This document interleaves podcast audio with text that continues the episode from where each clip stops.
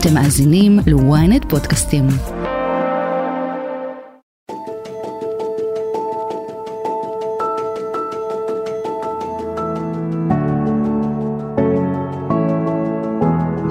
לכולם, אהלן, ברוכים הבאים לאספת הורים, פודקאסט ההורות שלנו כאן בוויינט, אני אגר כוכבי, טכנאי השידור הוא תום חלד, והיום אנחנו עומדים לצלול לעולם מרתק ומורכב, לעולם התאומים והתאומות שלנו, אה, בימים שבהם אחת ל-40 לידות בערך היא של אה, תאומים, בואו ננסה להבין עד כמה זה מורכב ושונה. אה, נדבר על מערכת היחסים ביניהם, על הזדהות מול נפרדות, על סוגיות חברתיות וחינוכיות, כמובן על החוויה ההורית, ואולי ננסה גם לענות אחת ולתמיד על השאלה, כן? יום הולדת, מה עושים עם היום הולדת, יחד או לחוד?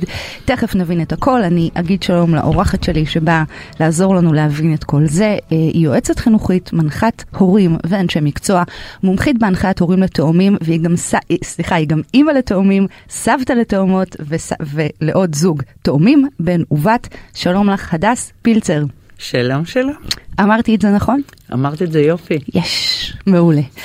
אה, אז תראי הדס, אה, העולם הזה, כן, או יותר נכון מערכת היחסים, כן, נדבר על זה כך, בין, אה, בין תאומים, זה עניין שריתק אותנו עוד משחר ההיסטוריה, אני חושבת. באמת, היסטורית, דבר מאוד מאוד מרתק.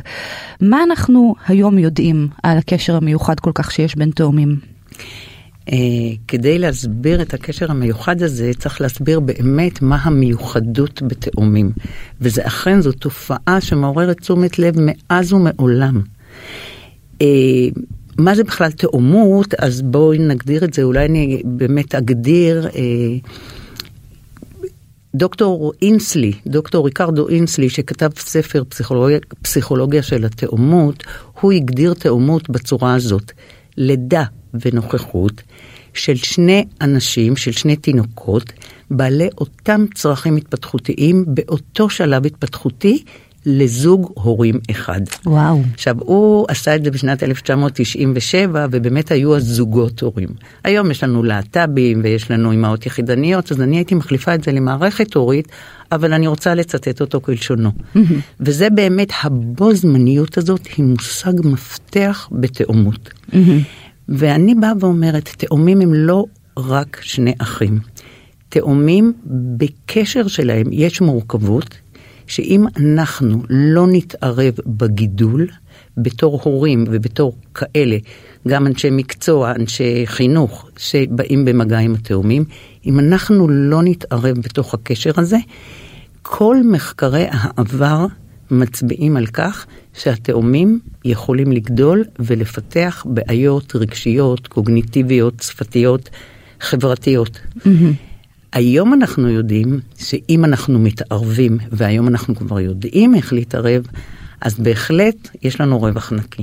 אני רוצה רגע לשאול אחורה, לחזור אחורה. ציטטת את ההגדרה ודיברת על צרכים דומים בו זמנית. זה באמת כך? בדיוק כך. וזה ההבדל בין ילד שנולד ואחריו נולד אח, ב... אחרי שנה נולד אח, זה אחרת לגמרי. תכף גם נסביר מה קורה פה okay. אוקיי. ולמה זה. אוקיי. Okay. מה שאני באה ואומרת, תאומים זה לא אח ועוד אח, זה אח ועוד אח, ויש את הישות המשותפת הזאת. יש כל מיני אה, תמונות ברשת כאלה, סרטים ברשת שילדים, תינוקות בני חצי שנה, מסתכלים אחד על השני, תאומים, מסתכלים אחד על השני במבט ממזרי כזה, ואחד אומר לשני, שלוש בלילה, יאללה, נבכה להם, נשגע אותם. יש מין קשר כזה שהוא לא מוסבר, ולמה? מה ההבדל? היום אנחנו יודעים מתחום מדעי המוח שהתפתח מאוד מאוד, אה, שלת... כל ילוד שנולד יש זיכרון חושי מהרחם. עכשיו תאום, ברגע שהוא נוצר, שהוא בגודל של גרגיר, גודל של הציפורן שלי, ברגע שהוא נוצר, נוצר לידו עוד מישהו. הוא לא יודע מה זה להיות לבד. ההוויה שלו זה להיות עם עוד מישהו. Mm-hmm. והוא חש תנועה וריח ומגע, והדבר היחידי שהוא מכיר זה אני עם עוד מישהו. ואז כשאני יוצא החוצה לאוויר העולם, מה אני רוצה? מהזיכרון החושי, כי זה מה שאני מכיר. אני רוצה להיות עם אח שלי בסימביוזה. Mm-hmm. אני רוצה להיות עם אח שלי ביחד. עכשיו, אם אתה רוצה להיות עם אח שלך ביחד, זה בסדר, יש מין דחף מולד כזה, אבל אם אתם ככה תגדלו, אז תגדלו כשני חלקים של שלם. Mm-hmm. ואם אנחנו רוצים לגדל שני אנשים שהם מלאים, שלמים, פוטנציאל של 100 אחוז, אנחנו חייבים לדאוג לתאומים לנפרדות. צריך ללמד אותם איך לחיות כל אחד לחוד. אז מה אנחנו צריכים לעשות? עכשיו, יש מין הרגשה כזאת שזה נורא קל, אז אני אשים אחד פה ואחד פה וזהו, ויש הפרדה. לא. בגלל שזה הצורך הרגשי שלי, אז כדי שאני אוכל להיפרד ולחיות אדם שלם, אני צריך קודם לעשות נפרדות רגשית. אני יכולה להראות את זה בדוגמה בידיים. אני לא רוצה שני ילדים שקשורים אחד בשני ותלויים אחד בשני ולא יכולים להתנהל בעולם לבד. אני רוצה אדם ועוד אדם מלא כשהקשר ביניהם מעצים אותם. Mm-hmm. ופה המקום להגיד שאני רוצה לעשות נפרדות, אבל אני ממש ממש ממש לא מוותרת על הביחד. אז בוא ננסה להבין, בשלבים המוקדמים, מה הם המאפיינים של הקשר הזה בילדות? שהם פשוט כל הזמן רוצים להיות אחד ליד השני. בילדות, בת, בתינוקות, כן. כשאחד בוכה, אם אימא לא מצליחה להרגיע, אם היא תשים את אח שלו לידו, הוא יירגע. למשל. מדהים. הם כל הזמן רוצים להיות ביחד. Mm-hmm.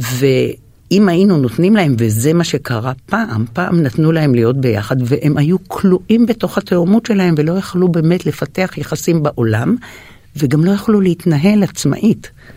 היום אנחנו יודעים שאם אנחנו נפתח כל ילד בנפרד, נעשה נפרדות. עכשיו, הנפרדות הזאת זה לא איזה משהו חדש שלקחנו. נפרדות זה, זה משהו שלקחנו אותו ממרגרט מאלר, שהייתה פסיכואנליטיקאית, והיא בעצם האימא של הפסיכולוגיה ההתפתחותית, והיא אומרת נפרדות, ותכף אני אסביר שנפרדות כל אחד מאיתנו עושה, מההורים שלו. התאומים עושים את זה בשדה כפול, גם מההורה וגם מהאח. מהאח. כן. אוקיי? מורכב. ומה זה אומר נפרדות? נפרדות זה אומר תהליך שהוא פסיכולוגי, חינוכי, רגשי, שאני יוצרת כל ילד כפוטנציאל אנושי של 100%, 100% פוטנציאל אנושי, כחלק מהזהות שלו הוא תאום. Mm-hmm. כמו למשל שאני בת, ואני בת עסקונים בבית, זה חלק מהזהות שלי. חלק מהזהות של התאומים אומרים שהם תאומים, אבל אני רוצה אותם כל אחד בנפרד, ושהביחד הקשר הזה יעצים אותם. אז אם אני אשאל אותך, הדס, איך מה שאת אומרת בעצם בא לידי ביטוי? איך זה מתרגם לשנים הראשונות? או, אז זה מה ש... כדי לעשות את הנפרדות הזאת, אז תמיד אנחנו אומרים נפרדות קל להבין אותה מאוד. איך אנחנו מיישמים אותה, קשה מאוד ליישם אותה. וזה בדיוק מה שאנחנו עושים עם הורים, כי הורים לא יכולים לבד לדעת איך לעשות את הנפרדות הזאת. Mm-hmm. ולכן, תראי, אני תמיד אומרת שכל הורה, נהדר שהוא לקח, לוקח הדרכה, זה תמיד עושה לו ביטחון הורה יותר גדול, וזה גורם לו באמת אה, להיות הורה יותר טוב. זה אצל ההורים לילדים יחידאים, אבל להורים לילדים יחידאים, את יודעת, יש לנו פה, in the back of our mind, איזשהו דגם שגידלו אותנו ואנחנו יודעים איך לגדל. תאומים אנחנו לא יודעים איך לגדל. כן. ולכן, בתאומות חייבת להיות הדרכה, כי אחרת אנחנו לא יודעים מה לעשות, כי המון פעמים זה מנוגד להיגיון. Mm-hmm. ההורות התאומית לא יכולה להיות ספונטנית, היא לא יכולה להיות אינטואיטיבית, כמו שקורה בהורות mm-hmm. יחיד, לילדים יחידאים. היא חייבת להיות נלמדת, וככה אנחנו מלמדים איך לעשות נפרדות. אני רוצה שאנחנו, יש לנו ממש יישום של הנפרדות. Mm-hmm. אז למשל, בואי נק... אנחנו עושים את זה לפי שלבי אה, התפתחות. עכשיו, דבר אחד אני כן רוצה לומר, ופה אני רוצה לתת תקווה. כי מה אומרים לי הורים? אם לא הצלחתי לתת את מה שהילדים שלי היו צריכים בגיל שנה, שנתיים, ועכשיו הם כבר בני חמש, איך אני אעשה את זה? פספסתי, הפסדתי. לא. אני באה ואומרת, בכל שלב אני יכולה להעצים הורים ולתת להם אפשרות לעשות חוויות מתקנות mm-hmm. למה שהם לא עשו בעבר. כן, למ... אז כן, תמשיכי. אוקיי, לתת להם אפשרות לעשות את החוויות המתקנות הזאת. אז למשל, אם אני בתור אימא שצריכה לעשות, שרוצה, וזה התהליך הטבעי סימביוזה בהתחלה, בהתחלה שהילד שלי נולד. עכשיו, כשאני אומרת אימא, אני מתכוונת לדמות מטפלת מרכזית. אוקיי? אני רוצה להיות עם הילד שלי בסימביוזה כי אני רוצה להכיר אותו ואני רוצה לדעת את הטמפרמנט שלו ומה מרגיע אותו ומה טוב לו ואני רוצה שהוא גם יאהב אותי, אני אעשה את הטיונינג הזה, את הכוונון הזה. ולא הצלחתי לעשות את זה עם שניים, כי עם שניים את לא, לא, אין לך זמן לדברים האלה. אני יכולה בגיל חמש ללמד את האימא לעשות את החיבור שהיא פספסה אותו, mm-hmm. והיא מרגישה צורך בו, והילד מרגיש צורך בו. כן. אני יכולה בגיל חמש ללמד אותה איך לעשות את החיבור הזה, כדי שהוא יוכל להגיע אחר כך לנפרדות ממנה. אני מבינה. אז בואי נחזור רגע לעד גיל חמש, אוקיי? אוקיי. אם, כמו שאת אומרת, דמות מטפלת, מגיעה הביתה עם תאומים. מה הם לדעתך הדברים החשובים ביותר שהיא צריכה לדעת, לשים לב, לקחת בחשבון? מעולה, וזה תמיד אני אוהבת לעשות uh, קורסים לנשים בהיריון, כי אם הם יודעים מראש, מה היא צריכה לקחת בחשבון? קודם כל, צריך לעשות נפרד, תראי, ילד מגדיר את עצמו באמצעות חפצים. קודם כל צריך לעשות נפרדות, א', במראה, כדי שלא יתבלבלו ביניהם, כי לעולם הסביבה עסוקה בלא, בלא, לא לתת להם זהו. יורד ילד עם אימא לבד, תאום. מה השכנים ישאלו? איפה החצי השני שלך? כן. אה, מי אתה, גיא או אורי? זאת אומרת, מה, ומה חושב הילד? אני חצי? אני לא שלם? מי אני, גיא או אורי? יש לו בעיות בזהות. Mm-hmm. אז קודם כל, מה שאנחנו עושים, אנחנו מבקשים מהורים לעשות הבדל חיצוני. אם הילדים כבר גדולים, אפשר לעשות את זה בתסרוקת. אם הם תינוקות, ואי אפשר לעשות את זה בתסרוקת רק בדברים חיצוניים, אז אני אוהבת או צמיד סיליקון על היד, או יש לק שהוא לק טבעי על שתי אצבעות לילד מסוים שאנחנו נדע, כדי שלא נתבלבל ביניהם. כי ילד שכל הזמן מתבלבלים ואומרים לו, אתה זה או אתה זה, אתה רועי או אתה עומר. Mm-hmm. ילד כזה באמת שואל את עצמו מי אני ומה כן. אני, זה דבר אחד. דבר נוסף, אה, שוב, הורים מגיעים הביתה, הרבה פעמים בכל הפורומים אני שומעת, לשים אותם במיטה אחת? לא. לשים אותם כל אחד בשתי מיטות. ואם אנחנו כבר בני חמש ויש לנו מיטות דומות, לשים מדבקה על כל מיטה, שכל ילד יזהה את המיטה שלו ואת המדבקה שלו. Mm-hmm. בגדים. תתארי לעצמך, אני תינוק, אני, אני אומרת לך מה נעשה בראש של התינוק. אני תינוק, אני רואה את אח שלי היום באוברול הכתום. מחר אני באוברול הכתום, ואני אומרת לעצמי, זה מה שעובר בראש שלהם. זה אני, זה הוא, מי אני. אני מבקשת מהורים להפריד בגדים, mm-hmm. לקחת טוש ולרשום, טוש לא יורד בכביסה ולרשום, להפריד בגדים, לעשות לכל אחד מדף בנפרד, mm-hmm. מצעים. אם אני היום בבובספוג, כן? בסדין של בובספוג, ומחר זה אח שלי, עכשיו זה אותו גודל, אותו פורמט, אני מתבלבל. יש לי בעיה בזהות. אז לכן כמה אה, מצעים לזה, כמה מצעים לזה שאנחנו מחליפים. Mm-hmm. בקבוקים ומוצצים בצבעים שונים. כן. אה, כל מה שאני... אני מלמדת הורים לחשוב על כל ילד בנפרד, הם לא יודעים את זה. כן. הם חושבים עליהם כביחד. כן. אוקיי, לא לדבר ברבים. לא לתת להם בגיל יותר מאוחר לדבר ברבים, לחשוב מה אתה רוצה. כן. זאת הדרך ש... למשל, דבר נוסף, בגיל מסוים, בהורות הטוטלית הזאת, בהתחלה בהתחלה שאנחנו עושים את הסימביוזה, את ההתמזגות הזאת, אז אה, זה באמת הורות שהיא נותנת, הורות טוטלית. בגיל שמונה תשעה חודשים, ששניים מתחילים להסתובב לך, ואת צריכה להתחיל להגביל אותם. עכשיו, אני מרגישה שלא נתתי מספיק, יש לי המון רגשות אשמה, ואז אני עכשיו גם מגביל אותם, אז מה, אז אני מוותרת, ואני מפצה, נוצר כאוס, כי אמרנו שיש לנו את הישות הזאת של שניהם. אז הם שניהם מתלבשים עליי, ואני לא יכולה לעמוד בזה. אין לך סיכוי. לגמרי. כן. לגמרי. אני רוצה לשאול עליהם ביניהם, אוקיי? דיברנו על הסימביוזה ועל הקשר העמוק בילדות. אה, יש לנו גם תמיד ציפייה ש, שהתאומים יהיו מאוד מאוד קרובים, נכון? לאורך כל החיים, גם בהתבגרות, גם הלאה. איך הקשר הזה משתנה בעצם כשהם מתבגרים, בגיל ההתבגרות, שכל אחד באמת תופס, את יודעת, את הזהות שלו, את המקום שלו. מאוד מאוד תלוי באיך הייתה הנפרדות. Mm. אם הייתה נפרדות, אם לא הייתה נפרדות, אני אגיד לך מה שאמרה לי פעם ילדה בכיתה א', אני מסתכלת בהפסקה ואני לא רואה את אחותי, אני מתחילה לבכות. אם הייתה נפרדות טובה, אז הם בהחלט יכולים כל אחד להתנהל ולהיות חברים. עכשיו, יש תקופות של יותר מריבות, ויש תקופות של אה, יותר קנאה, ויש תקופות של יותר אה, משחקים משותפים, אוקיי? שוב, קנאה ו... ו... חברות היא מאוד משמעותית. אני, אני לא, או מריבות, קנאה ומריבות, אני לא נבהלת ממריבות בין תאומים. אם אני רב עם אח שלי, סימן שאני לא הוא. זאת אומרת שיש איזושהי נפרדות. כן. אותו דבר קנאה. שוב, אני לא מדברת על צרות עין, אבל אני מדברת עם קנאה. אם היא ממוננת נכון, אז זה כמו קנאת סופרים תרבה חוכמה. כן. אם היא ממוננת נכון, זה אומר שאם אני מקנאה באחותי, אני לא היא.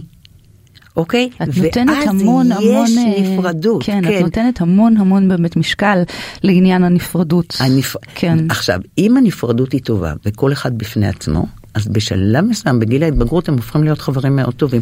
באיזשהו שלב הם קצת ניתקים, זה בערך מקביל לתהליך שהם עושים עם ההורים. בשלב מסוים הם קצת ניתקים אחד מהשני וכועסים ככה אחד על השני, ולקראת י', י"א, ככה תיכון, הם מתחברים עוד פעם, אבל הם באים כבר ממקום אחר. כשכל אחד הוא אינדיבידואל בפני עצמו. כן, אז את אומרת אבל כאן משהו חשוב, את אומרת סביב גיל ההתבגרות, שהיום אנחנו יודעים שהוא גם מתחיל די מוקדם, סביבות גיל אפילו 10-11. לגמרי. את אומרת שיש מקום לאותו נתק, זאת אומרת לא להיבהל, בדרך כלל אנחנו נראה יותר ריבים, יותר תחרותיות, יותר קנאה, אה, ואת אומרת שזה... אחר כך הם חוזרים, כמו כן. הניתוק מההורים בגיל ההתבגרות הוא ניתוק קשה, הוא לא כן, פשוט. כן. אותו דבר יש ניתוק בין שני הילדים האלה. כן. אבל שוב, הכל מאוד תלוי, כי אם אין נפרדות, הם כל הזמן ביחד, והם הרבה פעמים ממש מבודדים מהעולם. כן. וזה לא אז בריא. אני רוצה לשאול אותך, אני, אמ, אנחנו שומעים כל הזמן על הדילמות ההוריות אה, ביחס למסגרת החינוכית, נכון? לשים אותם באותו גן, לא באותו גן, באותו בית ספר, האם באותה כיתה, לא באותה כיתה. מה את חושבת על זה? אז אני אגיד מה אני חושבת על זה. אני, דעתי, עכשיו אני אומרת את זה באופן כללי, שוב, כל זוג תאומים זה בפני עצמו, אבל כן. באופן כללי, אה, גן משותף. ולמה גן משותף? אם אמרנו שאנחנו עובדים על הנפרדות, איך נעשית נפרדות? גם עם ההורה, גם עם אימא למשל, איך נעשית נפרדות? גדלת, גדלת קצת, אימא שמה אותך במשפחתון, היא הלכה וחזרה. הלכה וחזרה, בהתחלה לזמן קצר, אחר כך לזמן יותר ארוך, ואני יודע שהיא חוזרת. זאת אומרת, הנפרדות נעשית על ידי התרחקות והתקרבות, התרחקות והתקרבות. למה גן משותף? הם צריכים לעשות את הנפרדות בגן בצורה כזאת של התרחקות והתקרבות. אבל בתוך הגן גם ההורים וגם הגננות צריכות לעבוד על נפרדות. Mm-hmm. וזה מה שאנחנו עושים עם הורים. אנחנו שולחים להם רשימה, אחרי שאנחנו מסבירים את כל הדברים האלה, שולחים רשימה של בקשות מהגננות איך לעבוד על נפרדות. איך? למשל, דוגמה. למשל, לא להושיב אותם יחד באותו שולחן אוכל. כשיש שתי אה, קבוצות של פעילות, אחד בקבוצה אחת, אחד בקבוצה ש- שנייה. למצוא סימנים לא להתבלבל ביניהם. חד משמעית, זה אחד הדברים הכי משמעותיים. עכשיו אנחנו עושים סימנים נורא יפים, אם תרצי אני אתן לך דוגמאות. סימנים נהדרים. כי ברגע שאת מתבלבלת, הילדים באמת באמת גם הם מתבלבלים בזהות שלהם. אה, למשל, לכל ילד לשלוח, אם שולחים פתקים בגן, לא להגיד זה אותם הורים ולשלוח אותו פתק, כן. פתק, אלא לשלוח לכל ילד כאילו הוא היה ילד יחידאי. הדס, ואחרי הגן, בדרך כלל בבית הספר היסודי, כן נהוג להפריד בין הילדים, אז נכון? זהו, אני אומרת שאם עשינו נפרדות נכונה בגנים, בבית ספר, שזו כבר סביבה מדידה, את כן קוראת, לא קוראת, כן יודעת חשבון, לא יודעת חשבון, אז אם הם כבר מוכנים, שווה להפריד, ואז כל אחד עולם חברתי משלו, וזה באמת באמת משהו שהוא עולם ומלואו. אבל בבית ספר, בכיתה א', אני אפילו לפעמים מפרידה גם בגן חובה, תלוי, אבל מה שאני הכי אוהבת זה שלאורך כל השנים עובדים על נפרדות, גם בבית וגם בגן, בשיתוף פעולה, ובכיתה א' מפרידים. אז אני זוכרת מקרה, בכובע השני שלי כעורכת ערוץ הורים, אה, מקרה של הורים שהתעקשו שהילדים ילמדו יחד באותה כיתה. אה, הם אמרו כמה שזה טוב להם, כמה שהם זקוקים לזה וצריכים את זה וכן הלאה, וזה תורם להם. בית הספר התנגד, לשים את הילדים ביחד באותה כיתה, והייתה ממש אה, סערה שלמה ודרמה, דרמה. והילדים חודשים היו בבית ולא הלכו לבית הספר בגלל אותו מאבק של ההורים. את מבינה את ההורים האלה? אני, אני מבינה את ההורים האלה, אבל אני לא חושבת שהם מבינים בתאומות. Mm-hmm. זה מה שאני מבינה. כן. עכשיו, תלוי מה היה המצב, אבל אה, קודם כל אני רוצה לומר ש... מסגרת חינוכית לא יכולה לכפות על ההורים, ההורים הם אלה שקובעים ואם הם רוצים אותם ביחד הם יהיו ביחד. אבל ההורים הרבה פעמים לא מבינים שצריכים לעשות את הנפרדות הזאת, הרבה פעמים לא הכינו את הילדים, רואים שמאוד טוב להם יחד. זה גם פותר להם בעיות, הילדים ביחד, הם עושים הכל ביחד. אני ניסי... חלמתי שתהיה לי אחות תאומה או אח, מה זה חלום, רק רציתי כאילו את תחושת השייכות והקרבה הבלתי תלויה הזאת. אני מבינה את מה שאת אומרת, אבל זה כמה שזה קשה וכמה משאבים שאנחנו צריכים ליצוק לתוך הסיפור הזה, שווה. ההורים אומרים, מבחינה טכנית מאוד קל לנו, מסיבה אחת, אנחנו לא צריכים לבוא פעמיים, לא צריך לבוא פעמיים ליום הורים, לא צריך להתרגל לשתי מורות, אבל מבחינת הילדים זה ממש ממש לא טוב, זה גם לא מאפשר לילדים לפתח עולם חברתי משלהם לכל אחד בנפרד. זאת אומרת, מה שהם מחזקים פה זה את הביחד, את התלות, ואותם ילדים לא יוכלו אחר כך באמת להתנהל לבד בעולם. אני מכירה תאומים בני 40. שמדברים באנחנו, הם באותו מקצוע, הם ניסו לעשות איזושהי זוגיות עם, עם אה, נשים אחרות והיה להם קשה ושוב חזרו אחד לשני. וואו. זה קורה. כן. זה קורה, אני מכירה, יש לי המון דוגמאות לדברים האלה. אם אני רוצה שני אנשים שהם באמת באמת נפרדים אבל נהנים מהקשר, אז אני צריכה לעשות את הנפרדות הזאת, היא חשובה. דרך אגב, אני רוצה כן לומר משהו מאוד אופטימי. תאומים, אם רמת הנפרדות שלהם היא טובה, הם אנשים בעתיד יותר מוצלחים, יותר מאושרים וואו. ומצליחים, ואני אסביר רגע למה. כי תראי, הם נולדים עם איזשהו יצר תחרותיות, אין ספק. אם ההורים יודעים למנן את זה נכון, אז זה הופך להישגיות. אנחנו רואים המון תאומים עם ג'ובים מאוד טובים, מנהלים, מנכ"לים, שגם יש להם ערך עצמי וגם הם מאוד מסופקים בעבודה שלהם, וגם, וגם אה, אה, יש להם תגמול כלכלי, אז יש הצלחה מקצועית. מצד שני, אה, הקטע אז של הזוגיות, הרי הם נולדו בזוג, אז הם יודעים. הייתה לי פעם קבוצה של נשים שנשואות לתאומים. והסתכל, באמת ראינו מי מה, מהבעלים בנפרדות מאח שלו ומי לא. אז מישהי שהבעל שלה לא היה בנפרדות מאח שלו, אמרה לי, אני second best. קודם הקשר שלו עם אח שלו ואני מקבלת את הפירורים. מישהי שבעלה היה בנפרדות מצוינת, אמרה לי, את לא מבינה איזה בן זוג הוא, איזה אמפתיה. הוא מרגיש אותי, היא אמרה לי, לפני שאני מרגישה את עצמי. אוקיי? אז כן. מי לא רוצה כזאת זוגיות? אז כן. גם הצלחה מקצועית וגם חיי משפחה יפים, הם באמת אנשים יותר כן. מאושרים. זאת אומרת, יש להם ערך מוסף. לתאומות יש ערך מוסף. אם יודעים איך מדהים. להתנהל איתה. וואו, זה ממש נושא מרתק. אז אז דיברנו על הנפרדות ונתת ככה כל מיני דוגמאות, גם ממש פיזיות ומוחשיות, איך ככה ליישם את אותה נפרדות. אה, איך היא נראית בשלבים יותר מאוחרים? זאת אומרת, איך ההורים צריכים להתייחס לעניין הזה? קודם כל, באמת, מהשלבים הראשונים ראשונים ללמד את הילדים כל אחד בפני עצמו, כל אחד ורצונותיו הוא, כל אחד ואהבותיו הוא, כל אחד והנטיות שלו. מצד שני, גם לתת איזושהי פלישה לטריטוריה. אני אתן לך דוגמה, היה לי זוג תאומים בני 15, שהיא סיפרה, ילדה סיפרה, שהיא ממונה על הספרות, היא טובה בספרות, ככה עשו, והוא במתמטיקה. והיא אומרת, לפעמים מתחשק לי גם אני מתמטיקה, אז, ולא נותנים לי. ואז כמובן, אחרי סדרת פגישות וכולי, היא הלכה לארבע יחידות מתמטיקה. הלכה לארבע יחידות מתמטיקה, הייתה מצוינת בזה, כי היא העזה להראות את הידיעות שלה. התקדמה לחמש, סוף הבגרות, כמה היא קיבלה? היא קיבלה 100 והוא קיבל 80. Mm. עכשיו, אם לא היו נותנים לה לחדור לטריטוריה הזאת, היא הייתה מפספסת. כן. פה הסיפור, כל אחד והנטיות שלו, כל אחד בפני עצמו, יחד עם זה אפשרות של להתקדם ביחס לעצמך, כן. גם בשטחים שאחיך נמצא שם. כל כך חשוב. אה, בסדר גמור, אז דיברנו ככה על מערכת היחסים בין התאומים עצמם בילדות ולאורך אה, שנות הגדילה שלהם. בואי נדבר על ההורים, אוקיי? מה המשמעות אה, של התאומות הזו להורים?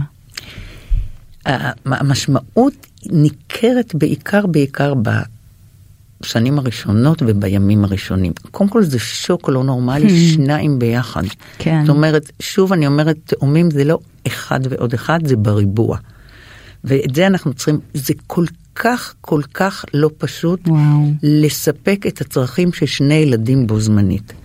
והרי כבר דיברנו על הסימביוזה, על הרצון הזה להיות עם ילד אחד. עכשיו, אם יש לי ילד שני, אז תמיד אני מראה את הדוגמה הזאת שילד אחד אני מאכילה אותו, ועם השני אני דוחפת את הטרמפולינה עם הרגל, שמא הוא יתעורר, ושמא הוא גם ירצה, ומה אני אעשה אם פתאום אה, שניהם יבכו לי. ויש המון פחדים והמון חוסר יכולת להסתדר. אז זה קודם כל, והורים מרגישים הרבה מאוד פעמים רגשות אשמה, כן. שהם לא הצליחו לתת לילדים שלהם את מה שהם היו רוצים. וכשהורה מרגיש רגשות אשמה, הוא הופך להיות הורה מוחלש, mm. ואין לו ביטחון. עכשיו, הוא לא יכול לדעת המון דברים. כן. הוא עושה טעויות בהמון המון דברים שככה נוהגים עם ילדים יחידאים. תני לי דוגמה כזו לטעות נפוצה שהורים אז עושים. אז אני אסביר, אני אספר דוגמה כזאת. אה, תאומים, יש להם מראש את הדחף להגן אחד על השני.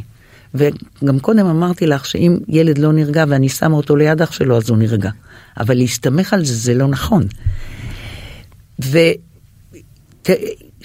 ילדים שמגינים אחד על השני, שאחד נניח, שני ילדים בגן, אוקיי? אה, כל אחד משחק בענייניו ובדברים שלו, ופתאום אחד קרה לו משהו והוא בכה ואף אחד לא הצליח להרגיע אותו. אח שלו מגיע אליו, ובשנייה אחת שם עליו את הראש והוא נרגע. ואנחנו אומרים, איזה יופי, אתה יודע לשמור על אח שלך, והגננת מצלמת, ואימא באה וכל... ואני באה ואומרת, ממש לא לאפשר את זה. אצל ילדים יחידאים, שהם עצמם חשובים לעצמם, אנחנו צריכים ללמד אותם לשמור על אח שלהם. אצל ילדים תאומים, יש את זה בלאו הכי. עכשיו, אם אני רוצה לפתח לי עולם חברתי בגן משלי, ולהיות פנויה רגשית בתור תאומה, לשחק עם ילדים בצורה שוויונית, אם כל הזמן אני בכוננות שמירה עם האנטנות על מה קורה לאח שלי, אני לא מסוגלת לפתח יחסים חברתיים עצמאיים ואישיים. Mm-hmm. זאת אומרת, גם על ה...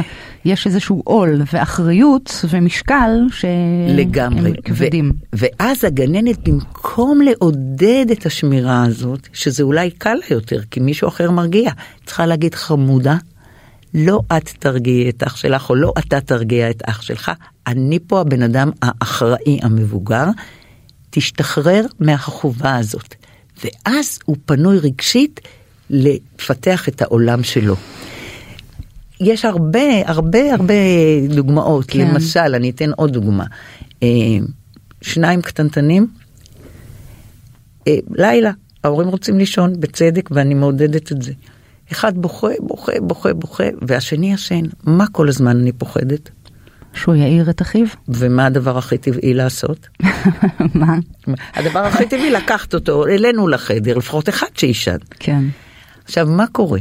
הילד הישן, ישן יופי, אבל יש אנחנו ישנים בגלי שינה. אבל הוא פתאום מתעורר ורואה שאח שלו לא נמצא בחדר, והוא מבין שההורים לקחו אותו, ואז, שוב, זה הכל תת מודע, אבל רגע, מה הם שם עושים חיים ואני פה? פתאום הילד שלא בכה, מתחיל לבכות. מתחיל לבכות. כן. ואנחנו לא מבינים למה, הוא היה כזה שקט, הוא כל הזמן ישן לילה שלם. ואז אני מחזירה את אחיו, ואחיו צורח, והוא ממשיך לישון. ברגע שהוא רואה מה קורה לאחיו, ולא מדמיין שהוא הפראייר, במרכאות, אוקיי? אז הוא ישן. עכשיו, אנחנו, הדבר הכי טבעי זה להוציא כדי שלא יעיר אותו. לא. הוא רגיל לנוכחות של אח שלו, והוא רוצה אותה.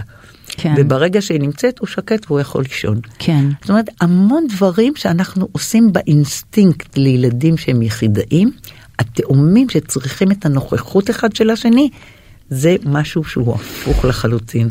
וואו, נשמע ממש אה, מורכב, ובאמת, מורכב. ובאמת זה גם מנוגד מורכב. לאינסטינקטים, זאת אומרת, זה מ- אה, כן. זה מאוד מורכב, זה מדהים. מאוד, כן. אז דיברנו על הנפרדות, דיברנו על אה, מערכת החינוך. בוא נדבר על סוגיות חברתיות, אוקיי. אה, שבאמת הזכרת את זה בגן ואת העולם החברתי אה, של כל אחד אה, מהשניים, לא מהחצי, מהשניים. את רואה, אה, כבר למדת כן, משהו. לגמרי, לגמרי. מה, איך היית מציעה להורים לגשת לעניין הזה? זו סוגיה מאוד מאוד מאוד מורכבת ומאוד מאוד מאוד חשובה. היא בעצם קובעת אם הילד ידע לפתח לעצמו עולם חברתי, והאם הילד הזה ידע באמת באמת להיות עצמאי. ואיך אנחנו עושים את זה. עכשיו בואי אני עוד אגיד לך משהו. אם אני למשל, יש זוג ילדים, תאומים, ואני מזמינה להם חבר. תת מודע, שוב, זה דברים שבתחושות. החבר מרגיש שאם תאום אחד לא ימלא את מה שהוא רוצה, יש לו אפשרות ללכת לשני. ואז הוא מתמרן ביניהם. הילדים האלה באוויר חשים את המתח, ואז הם כל הזמן גם רוצים לרצות, ולא מצליחים לפתח יחסים מחוץ ליחסים שלהם עם אח שלהם. מה שאני באה ואומרת, לכל ילד עולם חברתי משלו. זה מסובך, זה לוגיסטיקה, אבל את מזמינה, קודם כל שילד אומר שהוא רוצה לבוא לשניים, אז גם בגן וגם להורים של הגן, צריך להגיד למי אתה רוצה לבוא, לעומר או לעידו, אוקיי? ולפתח לכל ילד את היחסים שלו. אז אם בא חבר לעומר, אני אדאג או שעידו ילך לחבר אחר, או שאני בתור אימא אעסיק את עידו ואתן לעומר ולחבר שלו איכשהו לפתח יחסים שהם שוויוניים עם פניות רגשית שהוא כן. לא יחשוב שאח שלו ייקח. וברגע שלכל אחד מהם יש את העולם החברתי שלו, הוא יודע שהוא מסוגל, הוא מקבל ביטחון, שהוא מסוגל להתנהל בעולם בפני עצמו, הוא לא חייב את אח שלו. את יודעת, יש הגדים של תאומים, יש לי מצגת שלמה של הגדים וממש ציטטתי אותם. אז אמרה לי תאומה אחת בת 12, אני יודעת מי אני כשאני אנחנו, אני לא יודעת מי אני כשאני אני. וואו, איזה משפט. אמ- אמר לי ילד, שנים חשבתי שאנחנו אותו ילד. עד שהבנ... זאת אומרת, מה שקורה, שוב מתבלבלים, יש. בעיות בזהות. כן. ואז את העולם החברתי, אנחנו צריכים באמת לפתח. עכשיו תראי, מה, מה את עושה שיש שוני במקובלות חברתית בין תאומים? כן. שזו בעיה מאוד רצינית. רק היום בבוקר היה, היה לי זוג שיש שם כזה סיפור, וכשיש בעיות, אז תמיד ההורים אומרים, קח את אח שלך, אתם באותו גיל. לא, אנחנו לא צריכים לתת לילד שמקובל חברתית להפריע לו ביחסיו החברתיים. זאת אומרת, אנחנו אה, בתור כן. הורים צריכים לראות את הבעייתיות של הילד המסוים ולטפל בבעייתיות בלי קשר לאח שלו. זה נשמע לי באמת מאוד מאוד קשה. זה אומרת, מורכב אה, כשיש. הבדלים אה, עמוקים כן. בין האחים, ילד אחד מאוד מצליח בלימודים והשני לא, ילד אחד באמת מקובל חברתית והשני לא.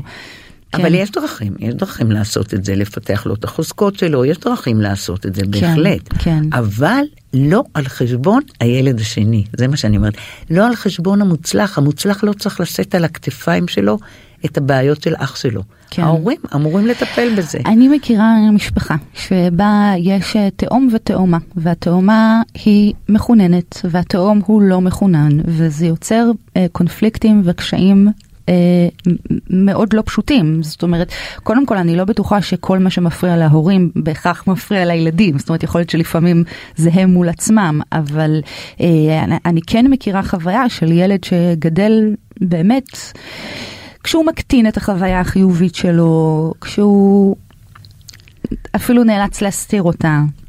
מה שאני אומרת, הנה בדיוק זאת הסיבה שאני אומרת שהורים לתאומים חייבים הדרכה, כי הם לא יכולים לדעת את זה. זה לא, יש לי המון תאומים כאלה, שאחד עבר מבחני מכוננות והולך ל, לכל הקורסים ולכל הזה, והשני לא. אם אנחנו יודעים איך להתנהג עם זה, ובאמת לנסות לבנות על החזקות של האחר, ולא כל הזמן לרצות לפצות אותו, אלא לתת לו לקבל את זה. זה בסדר שהוא יותר טוב ממך בלימודים, ואתה כן. אולי יותר טוב בדבר אחר, ולא תמיד לחפש. תלוי איך ההורים מקבלים. אם ההורים מאוד בטוחים בהורות שלהם, והם יודעים איך לקבל את זה, וככה הם מעבירים את זה לילד, ככה הילדים יקבלו את זה. אבל את אמרת דבר נורא יפה, את אמרת, אני חושבת שזה בכלל בעיה של ההורים יותר מאשר של... כי ככה הם העבירו את זה. אבל אם הם היו באים להדרכה, והיו מסבירים להם, לא כולם מחוננים, ואנחנו בהחלט יכולים לקבל גם את הילד הלא מחונן ולא לחשוב שהוא מסכן. אם אתם לא תחשבו שהוא מסכן, גם הוא לא יחשוב שהוא מסכן. כן, לגמרי. אוקיי? אני רוצה לשאול על הצד השני, זאת אומרת, דיברנו כאן על הנפרדות ועל הזהות העצמית האישית הנפרדת של כל אחד. מה לגבי פעולות לקרב ביניהם? מה לגבי החיבור והחברות שאנחנו רוצ, רוצים שתהיה ביניהם? אני כל הזמן אומרת, אנחנו לא מוותרים על הביחד. עכשיו החברות הזאת היא פנטסטית, את יודעת מה? מגיל שלוש. שוב, יש לך פרטנר באותו שלב התפתחותי שאתה, גיל שלוש זה גיל של דמיון, וגיל של חשיבה אנימיסטית, אני מענישה באלף. אה, את כל החפצים, הדובי מרגיש והבובה מרגישה. עכשיו תארי לעצמך שאת עם עולם דמיוני מאוד מאוד רחב, ואת באמת חושבת שהדובי מרגיש, ואת באמת חושבת שהמטוס הזה אה, אה, יכול לטוס ואני הטייס וכולי. יש לך פרטנר באותו שלב התפתחותי, את יודעת כמה משחקים משותפים וכמה גדילה במשחקים משותפים יש. Mm-hmm. יש, אני לא סתם אמרתי שהם יודעים איך ל- לעבוד בזוגיות. Mm-hmm. יש להם את הדבר הזה ואנחנו צריכים לעודד את זה, כן. וזה מצוין. אבל גם כשאתם משחקים ביחד, כל אחד הוא אישיות בפני עצמה. כן. כל כן. אחד הוא אינדיבידואל בפני עצמו. ובשלבים מאוחרים יותר את uh, פוגשת מצבים שבהם uh, תאומים הם uh, רחוקים כן. זה מזו? כן. כן. אני בהחלט, זה, את יודעת, זה אותו צד של תאומים שקרובים מאוד. כן. מי שלא יכול להתמודד עם הדבר הזה, אז או שהם באמת מתרחקים, ולא סתם מתרחקים. יש לי תאומים שאחד בארצות הברית ואחד בגואטמלה. הם, ובקושי יש ביניהם קשר. וזה אותו דבר כמו הקטע הזה של התלות אחד בשני. כן, זה אני ברחתי. רחוק מאוד כדי שאני אוכל להתנהל. Mm-hmm. ובסוף הם די חוזרים אחד לשני. כן. אבל גם בגיל, אני עובדת על נפרדות גם כשהם בני 20 ו... גם שהם כבר התחתנו. את יודעת, יש אה, סיפורים בלי סוף, אבל היה איזה סרט אה, אמיתי, דוקומנטרי, על תאומות זהות, שאחת מהן התאהבה ונכנסה להיריון וילדה. כשהילדה שלה הייתה בת חמישה חודשים, היא חזרה עם הילדה לאחותה ועזבה את בעלה. כי זה היה הקשר המרכזי, כי לא עשו את הנפרדות. כן, וואו. אז uh, צריך להיות ערניים לכל הדברים ממש. האלה. אנחנו קצת מתקדמות uh, לקראת סיום. אני רוצה לדבר על יום ההולדת. אני לקראת התוכנית הזו קיבלתי כל כך הרבה שאלות מהורים לתאומים, ואני חושבת שזו הייתה השאלה שחזרה הכי הרבה פעמים מכולן. האם לחגוג ביחד? עד מתי לחגוג ביחד? מתנות? אה, אחרי השיחה הזו אני כבר יכולה לענות על חלק מהדברים, אבל אני כמובן אתן לך. אה, יום הולדת זה סוגיה מאוד משמעותית, בכלל סוגיה משמעותית בחיי ילדים, אבל תאומות זה... אני רק אספר שאני אה, נולדתי שלושה ימים לפני אחי, בהפרש של ארבע שנים, אבל שלושה ימים לפני, אה, ומעולם לא חגגו לי יום הולדת לבד, זה תמיד היה ביחד. ולא רק זה, גם אימא שלי נולדה כמה ימים לפנינו, אה, אז בכלל היינו שלישייה כזאת שתמיד חגגנו ביחד. עכשיו, אצל תאומים זה מאוד מאוד מאוד בולט. את תשאלי תאומים, אתה אוהב את התאומות שלך? אז הוא יגיד לך, כן, נהדר, נהדר, ופתאום הוא יגיד, אבל ביום הולדת, זה ציטוט, אבל ביום הולדת תמיד יש לי משבר. מה שהם אומרים, מעולם לא הייתי מלך ליום אחד.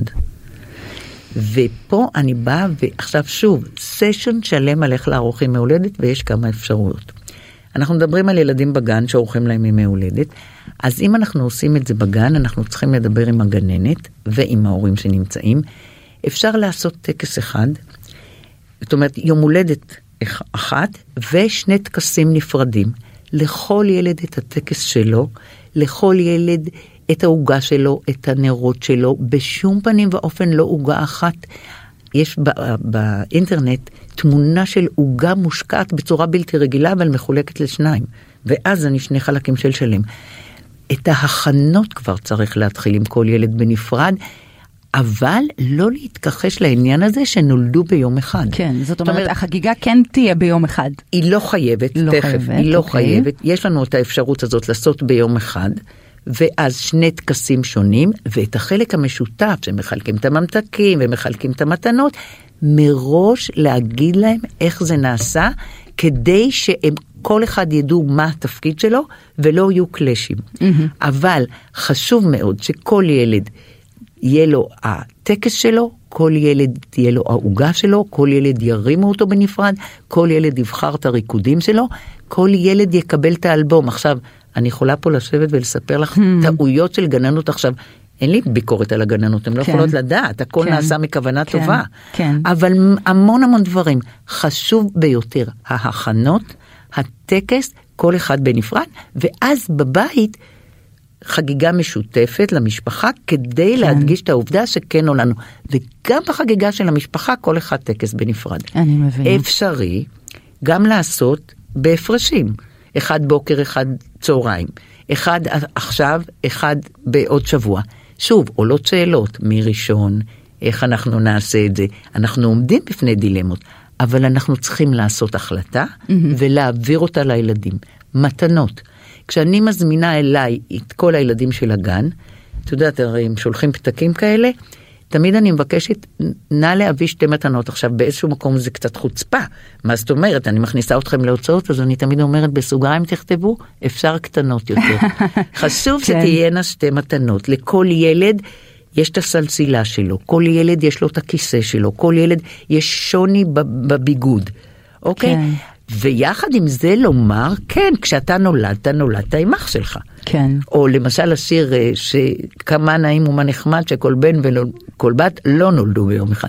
היה לי סיפור כזה שילדה התחילה לבכות, ואז עשינו עם זה כן נולדו ביום אחד. להדגיש מצד אחד את הביחד, כן. אבל שילד ירגיש שראו רק אותו. וזה מאוד משמעותי. מה בסוף אנחנו רוצים? מישהו שיראה אותנו, נכון. בסופו של דבר. כן. אה, הדס, אה, אני אשאל אותך שאלה אחרונה לפני פינה קטנה שנעבור עליה. דיברנו על זה קודם, את, אה, את אימא לתאומים ואת סבתא לתאומות ולזוג תאומים. מה הדבר הכי חשוב שאת למדת בפרקטיקה, בחיים שלך, בשטח, לא מהספרים? Uh, האמת שאני התחלתי לעסוק בזה בגלל שהתאומים שלי בני 46 כבר, ותמיד אני אומרת, uh, uh, חבל שכשהייתי אימא לתאומים לא היה לי אותי. אוקיי? כן. כי, כי אז לא ידעו מה לעשות עם תאומים. אבל כן. מה שאני למדתי, שאם אנחנו עובדים נכון על נפרדות, אנחנו מצליחים להוציא מכל תאום את המקסימום, והם באמת אנשים יותר מצליחים. ויותר מאושרים. Mm-hmm. יש שם משהו בקשר הזה, שאם אנחנו מתייחסים אליו נכון, הוא בונה אותם. Mm-hmm. וזה למדתי, באמת אני רואה את זה, הם ברמה אחרת. ברמה אחרת, כי יש את הערך המוסף הזה. אני שמחה בשבילך. לקח לי הרבה, אל תחשבי. אוקיי, אז uh, נשמע עוד